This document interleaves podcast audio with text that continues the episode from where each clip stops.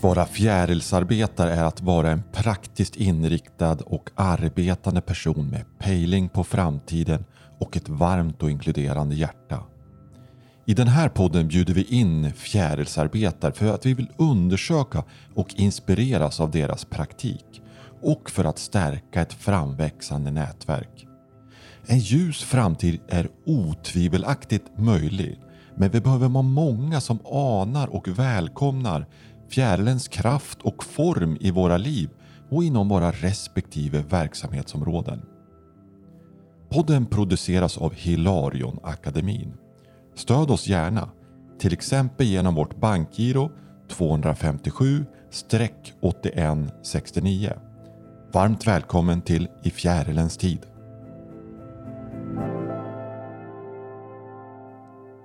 Hallå Karl-Erik. Hallå, hallå. Här sitter du, Karl-Erik Edris tillsammans med mig, Fredrik Lidman.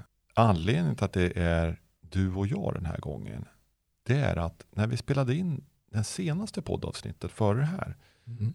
tillsammans med Pella Thiel, då i diskussionen i slutet av det avsnittet, då fick jag en stark känsla utav i mitt inre, det här är ju en frihetspodd. Ja, ja alltså, nu skrattar jag åt det, men det var, det, för det, det var lite, för jag fick det i mitt inre, det här är ju en frihetspodd. Och, men jag censurerar mig själv i den meningen att jag inte sa det där då i vår diskussion på slutet. Och för jag hann censurera mig själv, men fri, vad är en frihetspodd? Det låter ju som någon högerpodd och då har jag verkligen inte liksom sån här något perspektiv på att en högerpodd är fel och en vänsterpodd är rätt. Eller det har jag inte, för jag ser att vi är inte politiska på det sättet i den här podden kring höger och vänsterskalor. Utan det är nog, i alla fall när jag, jag är född på 60-talet men växte upp och blev vuxen på 80-talet. Och då, som jag uppfattar frihetsbegreppet var mycket kopplat till den frihet som många ville ha mer utav i Sverige. Sett till ett och inte alltid dåligt på något sätt, men ett ganska hårt hållet samhälle. Eh, och då var det frihet på flera områden. Mm, bland annat inom näringslivet, inom statlig förvaltning, inom penningområdet och så vidare. Och, eh, och så ja, var det ju det sovjetiska tumultet ja, också. Jag hade, när jag gick i gymnasiet så, så hade jag en egen pärm. Man hade ja, man fick inte alltid pärmen av skolan. Och på det, den pärmens framsida så var det ett klistermärke, ett stort klistermärke som täckte hela framsidan på den här pärmen. Det stod Sovjet ut ur Östeuropa. Stod det på den. Och det var inte jag som hade klistrat på det, det var min äldsta bror. Eh, som apropå frihetsbudskap, att det här är ju inte grunden okej. Okay, och jag tyckte det var lite balt att ha, ta ärva hans perm liksom och sitta med det där och någon kommenterar det så här. Och, men så att också det var ju en fundamental sak. Så att, så att jag har haft lite svårt att förhålla mig till frihetsbegreppet på det sättet och kanske tagit det för givet också. Men så fick jag det här i mitt inre, det här är en frihetspodd. Och så sen när vi hade stängt av mikrofonerna så sa jag till er båda, dig och Pella, ja, jag fick den här känslan och att det här är en frihetspodd vi har. Och då säger Pella ungefär så här då. Ja, men varför sa du inte det då? Och hon sa det inte anklagande som låter nu. Nej, men jag kände, jag kände inte att jag skulle säga det just då. Men det ledde till att vi sitter här idag. En sak som jag vill lägga på det här eh, och du kommer säga betydligt mer. Det är ju frihet som en helt fundamental sak. Helt fundamental för att leva eller söka leva i fjärilens tid. Den går inte att förhandla bort att vi människor är fria. Och vi är på djupet fria. Inte fria och handla vilket schampo vi vill. Som inte, jag säger inte att det är något fel i det. Men vi ska bestämma själva över våra liv. Så ja, jag tänker jag lämnar till dig där. Vad, Ja, den association när du gick så starkt på det här med frihet, det blev ju det här med att friheten är ju ett hot mot makten. Alltså det, det är där det sitter makter. Va? Att man har, det, makten känner ju, vi vill ha kontroll och frihet. Ja, men då vill vi bestämma ramarna inom vilka friheten råder. Så att det, det är, eh, vi kommer ju komma in på maktfrågor genom detta. Och det jag associerade till när vi började prata om Frihetspodden, det var ju att jag hade sett eh, en, eh, ett avsnitt, alltså man försöker ju mjölka det här Star Wars-konceptet och göra eh, olika episoder innan det drog igång de, de här första filmerna och det gör, sysslar man ju mycket med. Men jag fick ett nyhetsbrev, nu kommer jag inte ihåg från var, men där läste jag någonting om att Andor heter den här eh, serien då, att den var mycket bra och att det handlade om maktintriger och uppror och sånt där som jag gillar. Ja, kul grejer, Victor. ja, ja. Uppror mot makten. Ja, ja men alltså ja, också men, det här med, med hur man jobbar från insidan. Eh, alltså Stellan Skarsgård har ju en roll där. Han är ju en insidesman va, som ingen riktigt vet vem det är. Så han jobbar ju på insidan för att stödja uppror och de vet inte hur han verkar. Va.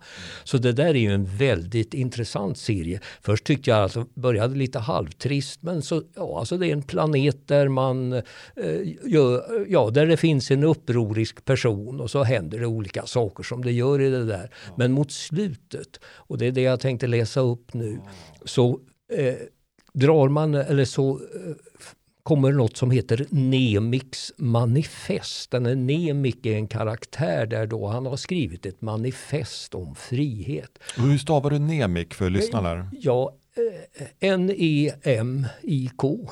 N-E-M-I-K, bra. Ja, Om man vill söka ne på eh, Nemix, YouTube och se. Ja, ja Nemiks manifest. Mm. och jag... Um, följer i stort sett den översättning till svenska som finns i filmen men jag tyckte att den var lite dålig på sina ställen. Så det här är en eh, modifierad översättning men bara på några få ställen. Och den Nemiks manifest lyder så här. Ibland kommer kampen att kännas omöjlig. Jag vet redan detta. Man känner sig liten, ensam och osäker inför en stor och mäktig fiende. Kom ihåg detta Friheten är en ren idé. Den uppträder spontant och utan instruktioner. Till synes slumpmässiga uppror förekommer ständigt i galaxen. Det finns hela arméer, bataljoner, som inte vet att de redan strider för vår sak. Kom ihåg att upprorets fronter finns överallt och att även den minsta motståndshandling vinner terräng åt oss. Kom ihåg detta. Imperiets behov av kontroll är så extremt eftersom det är så onaturligt. Mm. Tyranniet kräver ständiga ansträngningar. Det går sönder och läcker. Makten är bräcklig. Förtrycket maskerar skräcken. Kom ihåg det. Och var så säker. En dag kommer alla dessa skärmytslingar och strider dessa stunder av motstånd att ha översvämmat imperiets makt och till sist blir det en för mycket.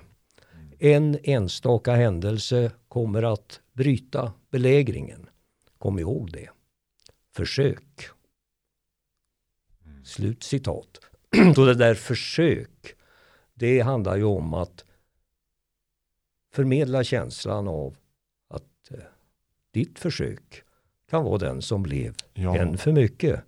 Så då bryts hela väldet. Ja, och också ditt försök kan vara som det som bidrar till att senare ja. ett annat försök blir ja. ett för mycket ja. för den en... totalitära makt ja. eh, som just här En länk i kedjan. En länk i kedjan. Ja, försök. Ja, det är fantastiskt fint beskrivet. Visst är det. Utav eh, manusförfattarna. Man blir liksom, man, ja, det är ja, svårt att inte gå ja. igång på det där om man förstår hur insydda vi är i eh, system. Ja. En sak som, som nämns tidigt i det där manifestet, det är det här en ren idé. Mm. Vad är dina tankar kring det?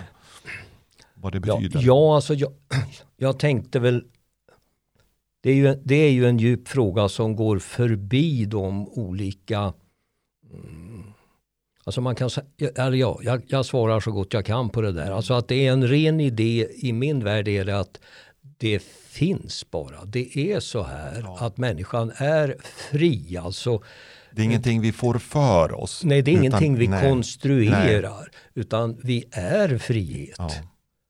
Alltså Ja, det, det- det- ja, det, människan är en suverän varelse med rätt att eh, Alltså vi behöver inte sättas under förmynderi.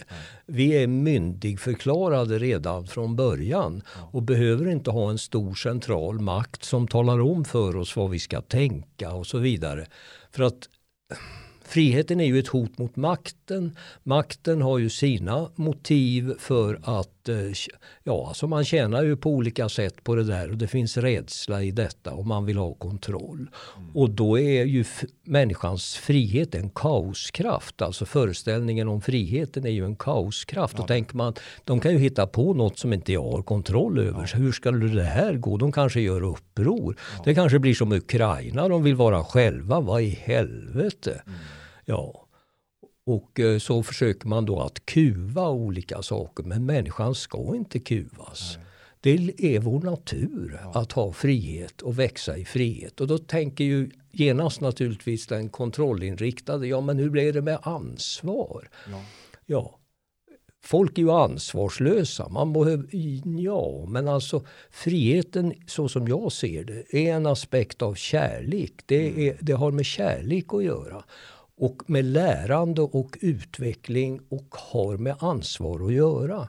Så att man kanske det första uttrycket för frihet då är kanske cirkeln av ansvarstagande kring personer lite för liten.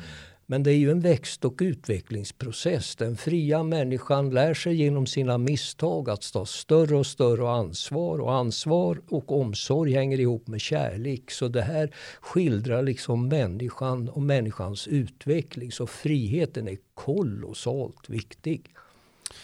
Uh, och då tänker jag att det kanske är nu vi står inför, för första gången i mänsklighetens utveckling, kanske, att vi känner ansvar för hela planeten. Ja, För jag misstänker att det är så utan att kunna säga eh, hur det såg ut i civilisationen för 3-4 tusen år sedan, när vi, eller för 4-5-6 tusen år sedan, när vi inte vet längre. Va?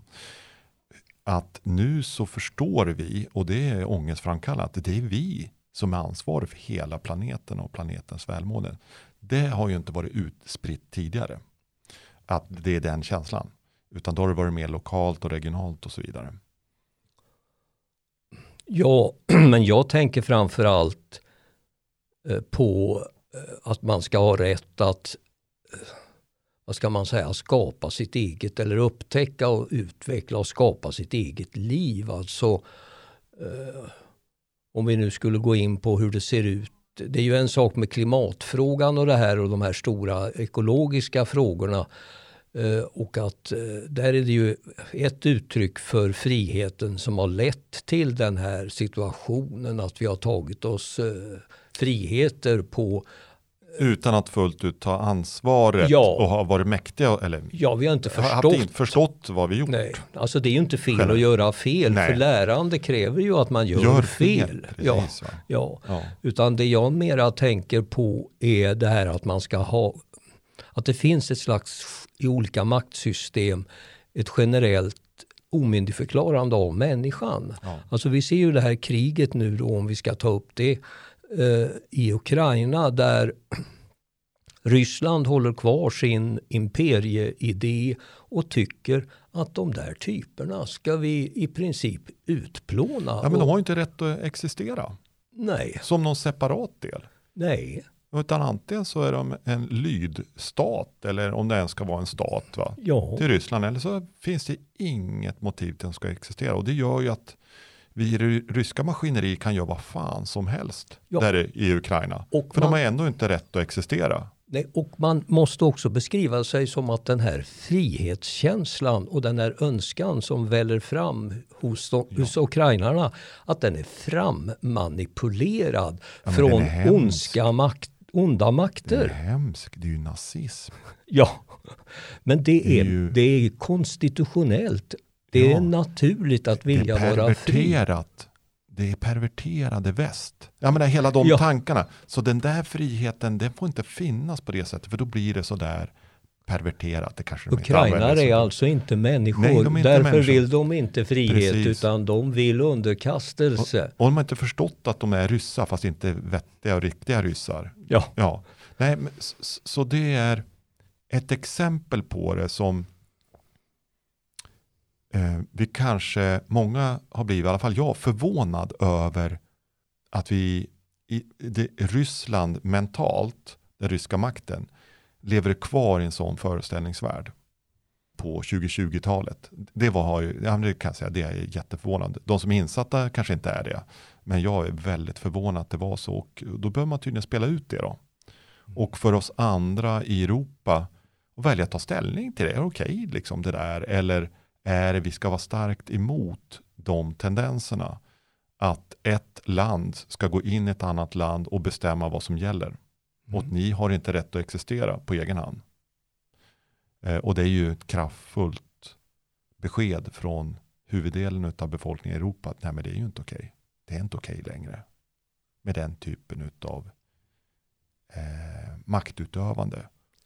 Det är ju en, en, inte ointressant princip för länderna i Östeuropa som ju, jag menar Polen är ju till exempel inte särskilt förtjust. Nej, men Polen är ju ett genomfartsland för olika imperier. Ja. ja. I, och, historiskt. Ja, och de har ju flyttats fram och tillbaka på grund av detta och det är mm. klart som attan att de är intensivt intresserade av att själva göra det av Polen och det polska livet som de, alltså den friheten vill de ju ha. Ja. Och då vill ju inte ha ett morskt Ryssland Nej. som talar om för dem vad de ska tycka. Annars så kommer vi med våra stridsvagnar. Så att de har ju gjort vad de har kunnat. Så att den här, men den här kampen är ju den är ju väldigt intressant därför att man kan ju också vara för fred och tycka att det är hemskt med krig. Ja, absolut. Och, och så om man då säger, sen kan man, alltså en del av den här diskussionen som är intressant att se är ju att eh, över, rätt många ju faktiskt också tycker att amerikanerna ligger bakom det här och att ja. det är det amerikanska mm. imperiets eh, Manipulationer och, ja, om mm. expansionslusta mm. som det är viktigare att få stopp på än ja. Eh, det ryska pulveriserandet av Ukraina. Ja. Nej, och nu är inte jag nära att känna eller tänka och känna så, så nära, för jag har inte liksom riktigt gått den vägen kring USA. Men jag kan förstå hur man kan komma in i sådana tankar och sådana känslor också. Eh, men det blir beklagligt, tycker jag, då, när man inte ser vad som faktiskt pågår här också. Oavsett vad man tycker om det amerikanska sättet att se på världen, om vi säger så. Då. Ja, det är för mig så tragiskt om du har bestämt dig för att det onda i världen kommer från USA enbart och vi resten är marionetter för detta. Inklusive då Ryssland och Kina till exempel.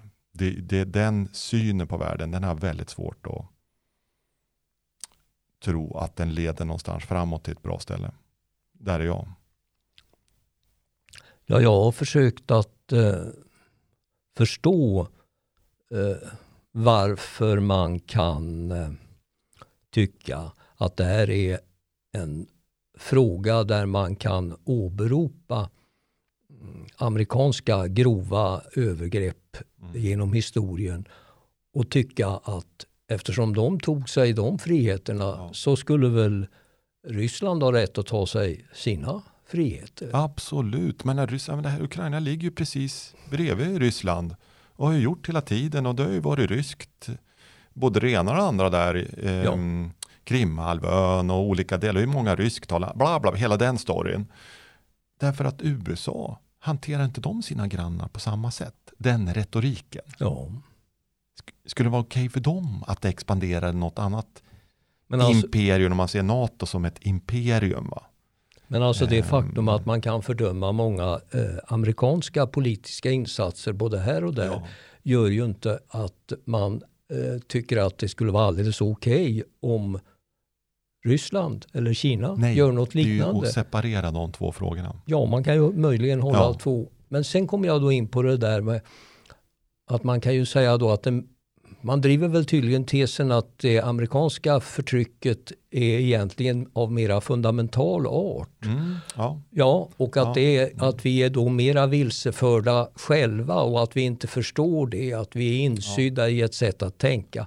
Ja. Och jag håller delvis med om det. Alltså man kan säga det amerikanska imperiet, eller det är ju det stora mammonimperiet. ja, det är det. Och där är ju enligt mitt sätt att se det även Ryssland och Kina integrerade. Lika insydda i det, ja. Ja, lika insydda. Inklusive Sverige. Ja, Vi absolut. är helt insydda i detta Ja. system. Så Alltså, det, ja, men, Ekonomisk tillväxt, ge- alltså man kan säga så här, vetenskaplig utveckling omsatt i teknologisk utveckling, omsatt Ja. i eh, evig ekonomisk tillväxt. Så kör vi hårt på det där och det är alla inne på.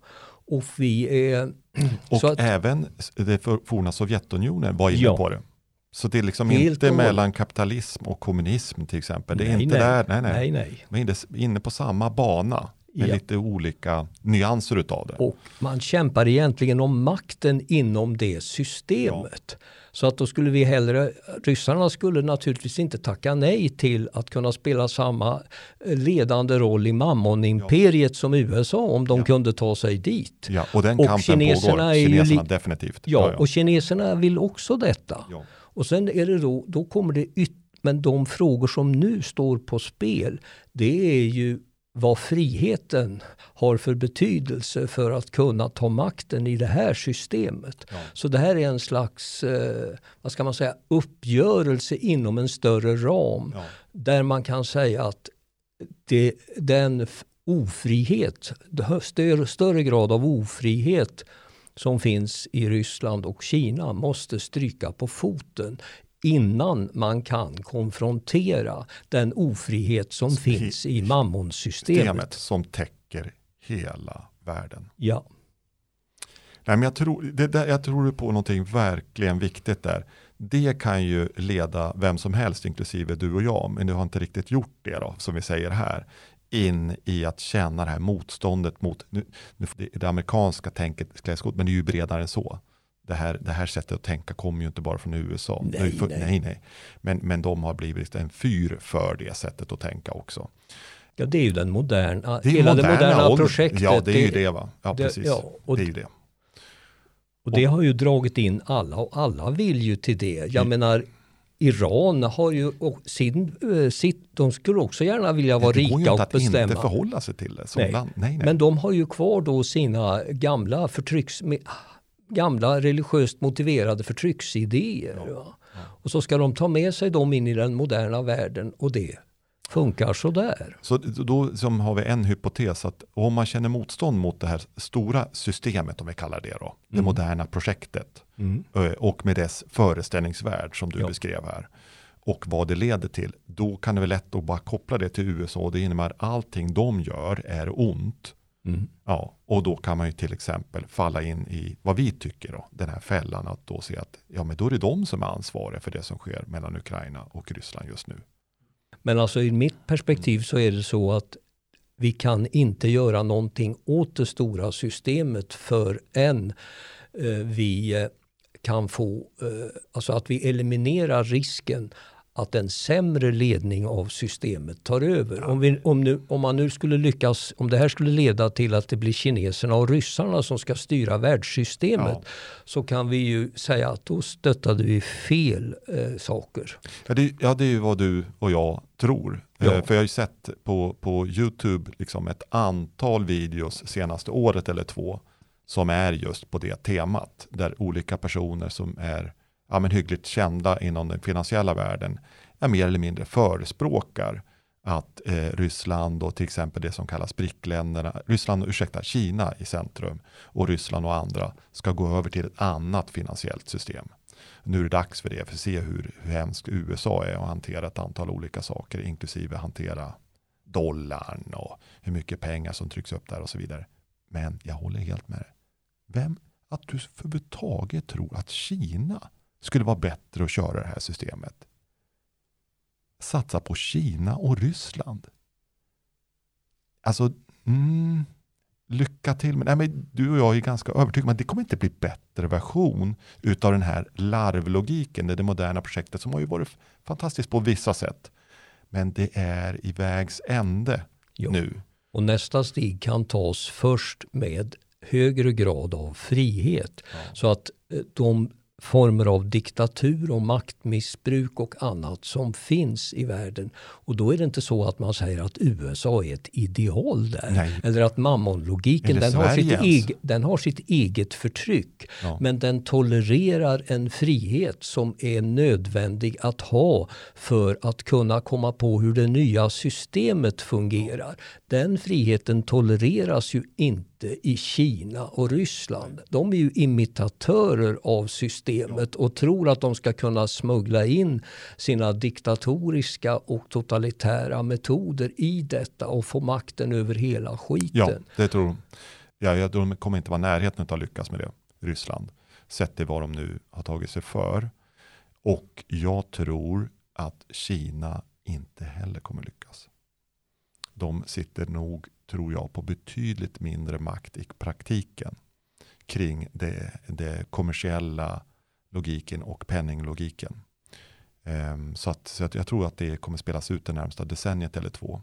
Så att vi förhoppningsvis inte får den här sämre, ännu sämre varianten utav det moderna projektet. Mm. Med ännu mindre frihet. Och till så ska vi leva det, med det då i 30-50 år. Och så Mm. ska det spelas ut. Ehm, och där tror jag att motståndet mot Kina har ju, och det kan vara delvis frammanipulerat, så jag säger inte så för vad som kommer i media, men det har ju ökat kraftfullt bara i Sverige. Bland, bland, de, eh, bland personer som, som funderar på sådana frågor. Det här utvecklingen med Ryssland och Kina som, som söker mm, ta över från eh, em, USAs dominans Mm. på penningområdet, det kommer ju inte vara utan faror. Och Nej. en fara är ju det som händer i Ukraina nu och vi vet inte vad, hur Kina kommer spela ut sina kort de närmsta decennierna. Så det kan bli en väldigt stökig tid, bara det. Men, men det är ju på ett sätt som det är. Ja, jag brukar ju köra med den här floskeln att eh, det man inte kan undvika, det behöver man. Så det här är konflikter som är nödvändiga för att kunna förverkliga en bättre ordning. Ja. Och då är det en, bet- då är det en ordning bortom och bättre än mammonväldet Ja. som alla de här tre aktörerna lever under. Ja. Ja, men bra, för er som lyssnar, ni behöver ju inte hålla med om det här, men det är som vi naglar fast och känner oss trygga över det här, i alla fall vad du och jag tänker och står för i de här sammanhangen. Och så då kan vi, Ja, lämna, men alltså om vi går tillbaka till bilden som vi har för det här Mm. i fjärilens tid så kan man väl säga att det här som pågår nu det är bråk inom larven. Ja, jag vet precis vad jag vill säga. Det är Ja. larvlogik som, är jätteviktiga för våra Ja. liv nu. Ja. Så det är inte så Men vi är inriktade på fjärilen, på den mycket klokare, frihet, mera frihetsälskande, kärleksfulla och hänsynsfulla framtid som vi tror är möjlig. Ja. Så om vi tar som Pella sa tror jag i förra podden, jag vet att hon sa det, jag har ju suttit och ly- lyssnat på det avsnittet rejält eftersom jag klippte. Ja, men någonting så här sa hon att det är betydligt svårare, det är lättare att kritisera larvlogiken i det här fallet det moderna projektet. Ja. Men dess, och, och larven har ju varit vacker och till viss del, va? men nu börjar den glufsa för mycket och det här håller inte. Det är ju lättare att, att ha den kritiken, men det är ju inte vår fokus Nej. i fjärilens tid. Och det är betydligt svårare att kunna beskriva fjärilslogiken. Det vi kan göra just nu, du och jag, att stimulera personer som har den pejlingen. Inte att de skulle önska vara fjärilsarbetare eller inte, utan bara känna det är någonting annat där jag är med och gestaltar i mitt liv, professionellt och eller privat, med några andra personer, någon liten aspekt som kan växa fram ur den här fjärilslogiken. Det är ju det du och jag har förstått efterhand vi söker stimulera. Ja, alltså Fjärilen är inget centralstyrt projekt utan det är ett helt decentraliserat projekt där så att säga cell för cell uppenbaras. Så att det, det finns en fjärils, alltså en fjärilsdimension i all verksamhet.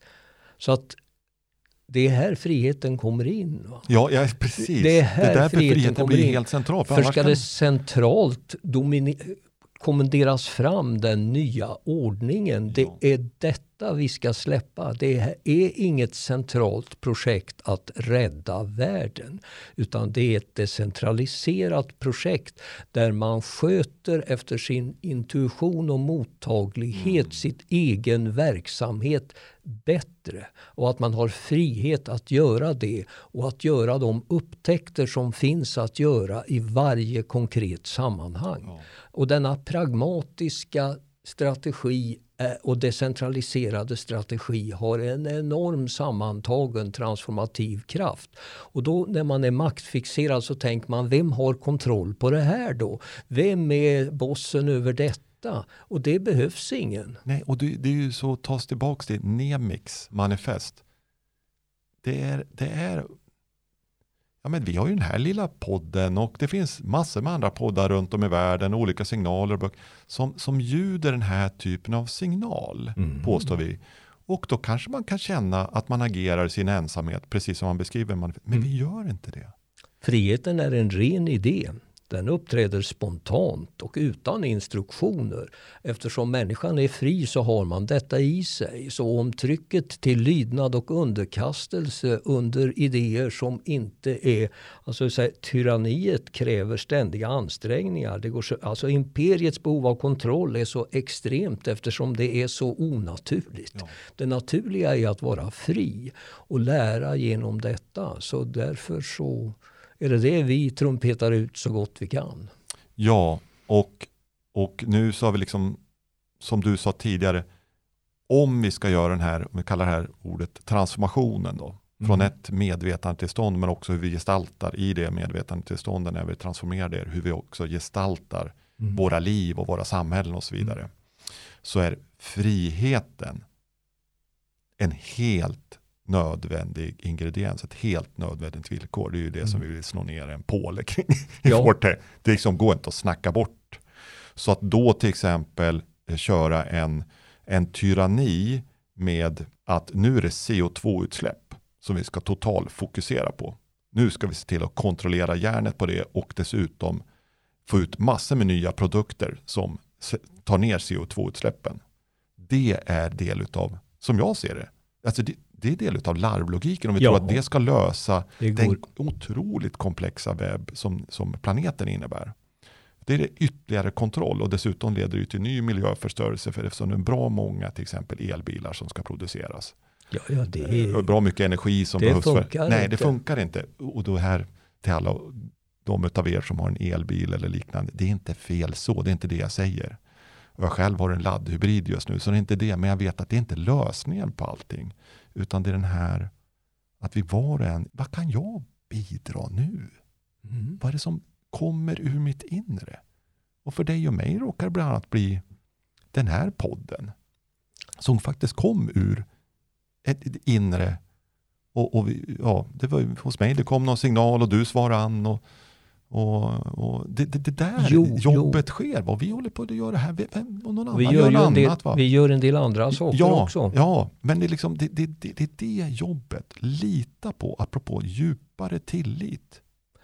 Ja, Det vill bli till fjärilen. ja, alltså där, du är ju ute efter någonting mycket alltså, eh, viktigt där. För att risken är ju att man inte tror att man själv har någon makt för att man Mm. tycker att frågorna är för stora. Så då riktar man sig med eh, kritik mot polit politiker och andra som man tror, de har väl makten när jag ändå inte har den. Men alltså det fungerar inte så. Detta, den, det här är inte en kris som ska lösas genom att det träder fram en mycket insiktsfull global diktator Ja. som talar om för oss hur fårskocken ska bete sig.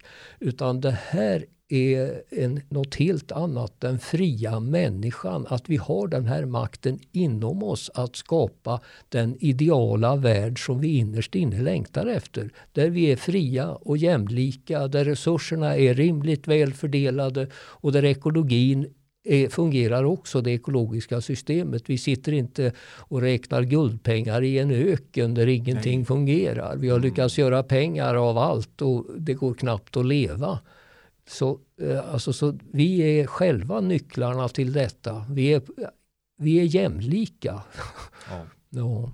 Och att det här är, det här är mycket centralt. Att man ska tro på sin förmåga att man räddar världen när man sköter sitt eget liv och det man själv har ansvar för bättre än vad man har gjort hittills. Ja, verkligen. Och att kunna vara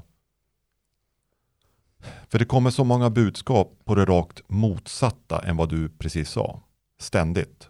Jo, om du är ute i etern. Jo, jo. Som, som är eh, den rådande maktlogiken. Det finns ju alltid en maktlogik. Jo. Som trumpet, på olika sätt. Och det är inte alltid att de som skickar ut budskap söker medvetet manipulera. Men man söker behålla kontrollen och makten. Och att då få eh, oss eh, förvirrade kring vad som pågår, apatiska, mm. koncentrerade på andra saker än det som är viktigt. Mm. Att vi känner hopp kring en viss strategi. Äntligen tar vi tag och bygger kärnkraftverk. Vi skickar ut elbilar till alla eller vad vi nu gör. Va? Liksom, något enkelt, fast det är svårt nog allt det där, jag förstår det. Men något grepp som vi äntligen, ja men då gör vi det så här va? och så satsar vi på det.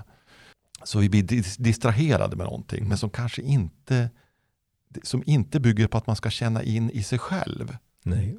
För det, det är kanske inte så många som känner, säger det i, som huvudbudskap i, bland politiker och annat. Det faktiskt bygger på att vi var och en har en väldig kraft i oss. Mm. Som ett stort ansvar. Vi har ett stort ansvar och vi har en väldig kraft.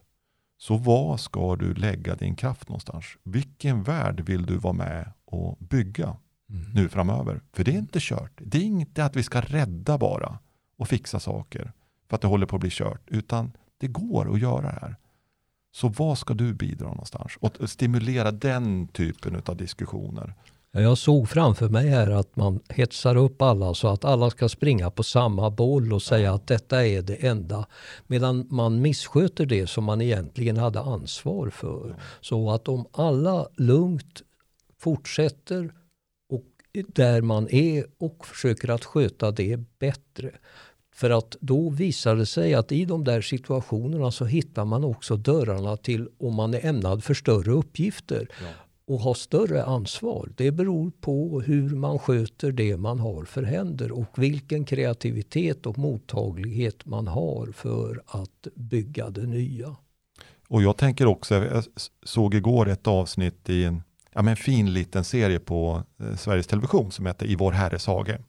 Men jag tänkte den utspelar sig nu precis innan andra världskriget, just de här avsnitten jag tittar på.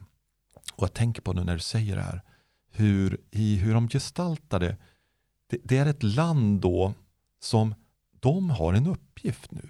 Mm. Och det, de vill ju inte gå in i ett ännu ett världskrig, England, efter att ha varit med om det hemska första världskriget. Alltså man vill ju ha fred i vår tid, som mm. Chamberlain sa 38 när han sa det. Jag verkligen förstår det. Precis som Sverige och många andra eh, länder i Europa också har rustat ner efter, eh, efter kalla kriget. Så liknande situation då, jag verkligen förstår det. Men där, jag bara, hur de gestaltar det i den serien, jag tänkte på det nu när du säger, de gestaltar att det är en fokus på vad som ska göras. Det är en fokus att nu är vi i krig igen, men då behöver vi göra det. Vi behöver kliva fram och göra det som ska göras. Och som faktiskt, som jag tolkar England var ju fantastiskt, många andra länder också, på hur de mötte den här hemskheten i form av den galna ideologin från nazismen. Mm. Helt galna ideologin.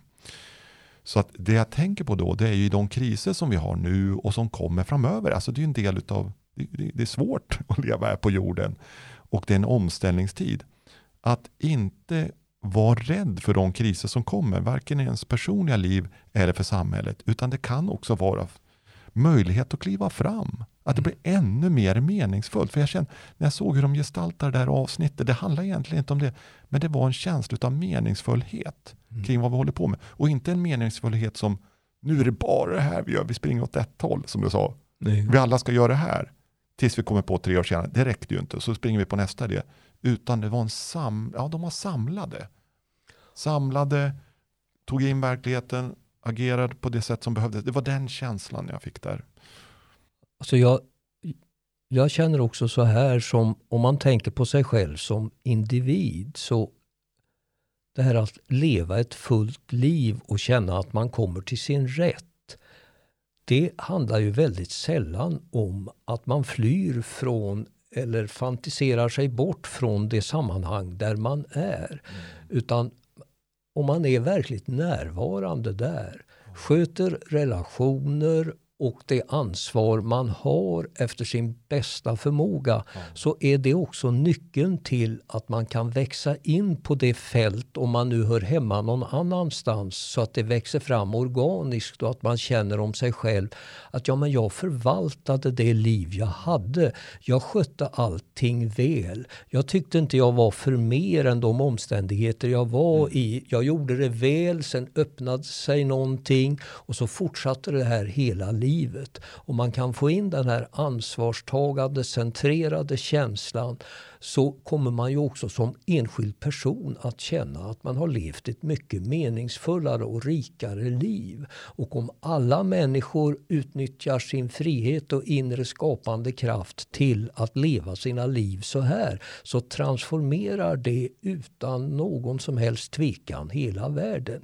Att lydigt eh, slava för någonting som man inte i sitt hjärta tycker om. Mm det leder inte till ett bra samhälle utan det gör ju att det blir områden som inte är inkluderade i mänsklig omsorg.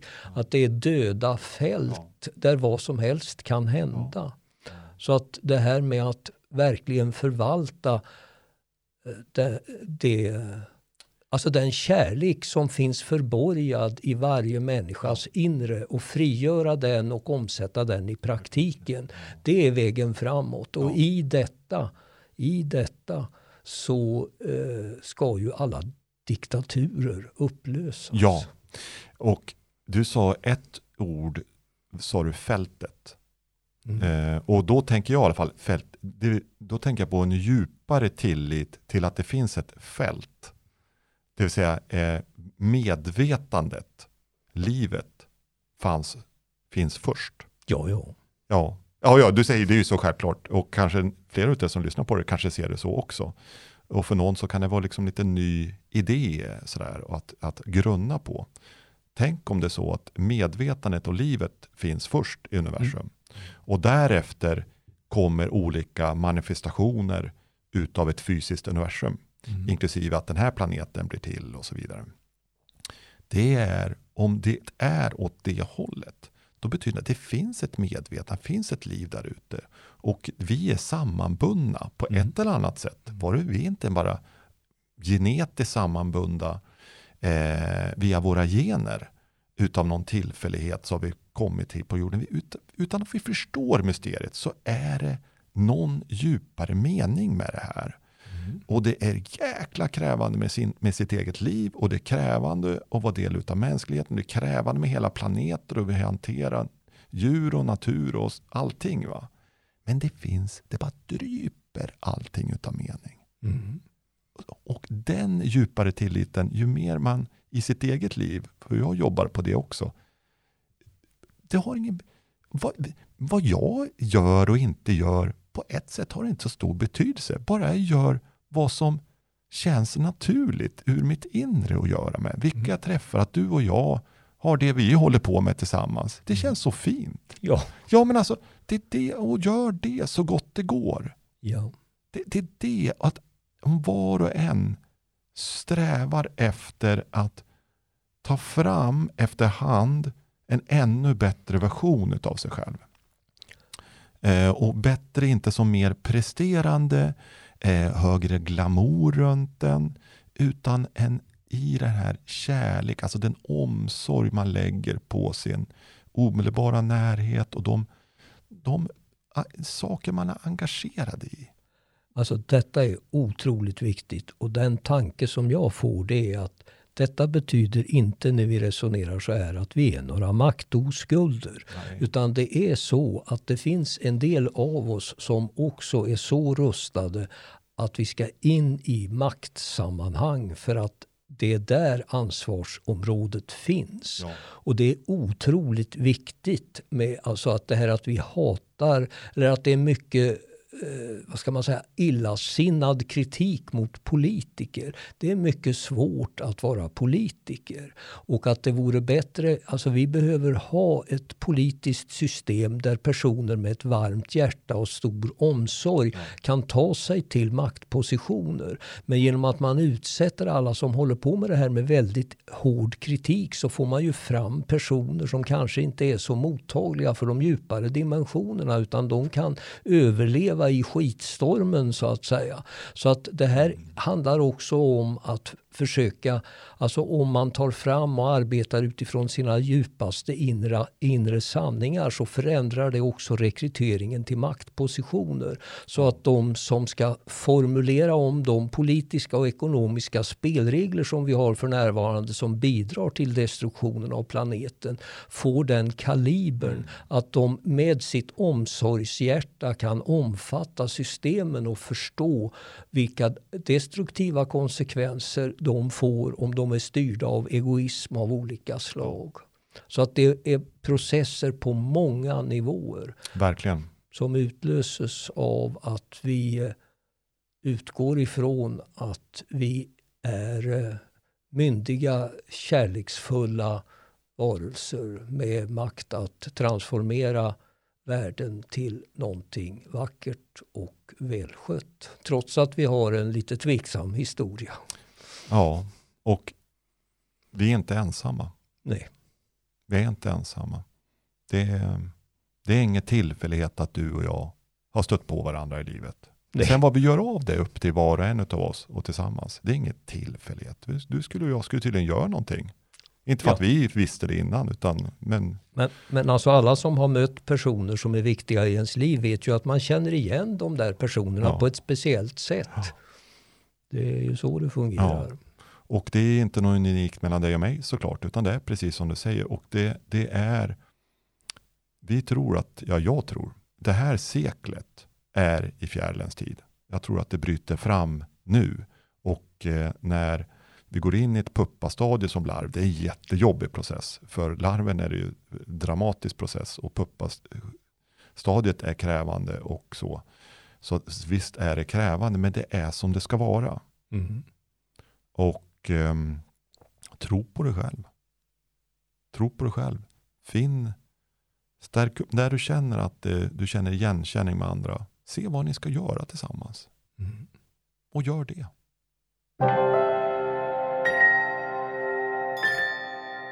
Vi tänker fortsätta att bjuda in fjärilsarbetare. Och vi gör det för att vi vill undersöka och inspireras av deras praktik och för att stärka det framväxande nätverket av fjärilsarbetare. Men vi gör det också för att vi hoppas kunna ge näring och stimulans till våra gäster i deras fortsatta fjärilsarbete. Det är nämligen en krävande sysselsättning att få frön från framtiden att slå rot och blomma ut i nuet.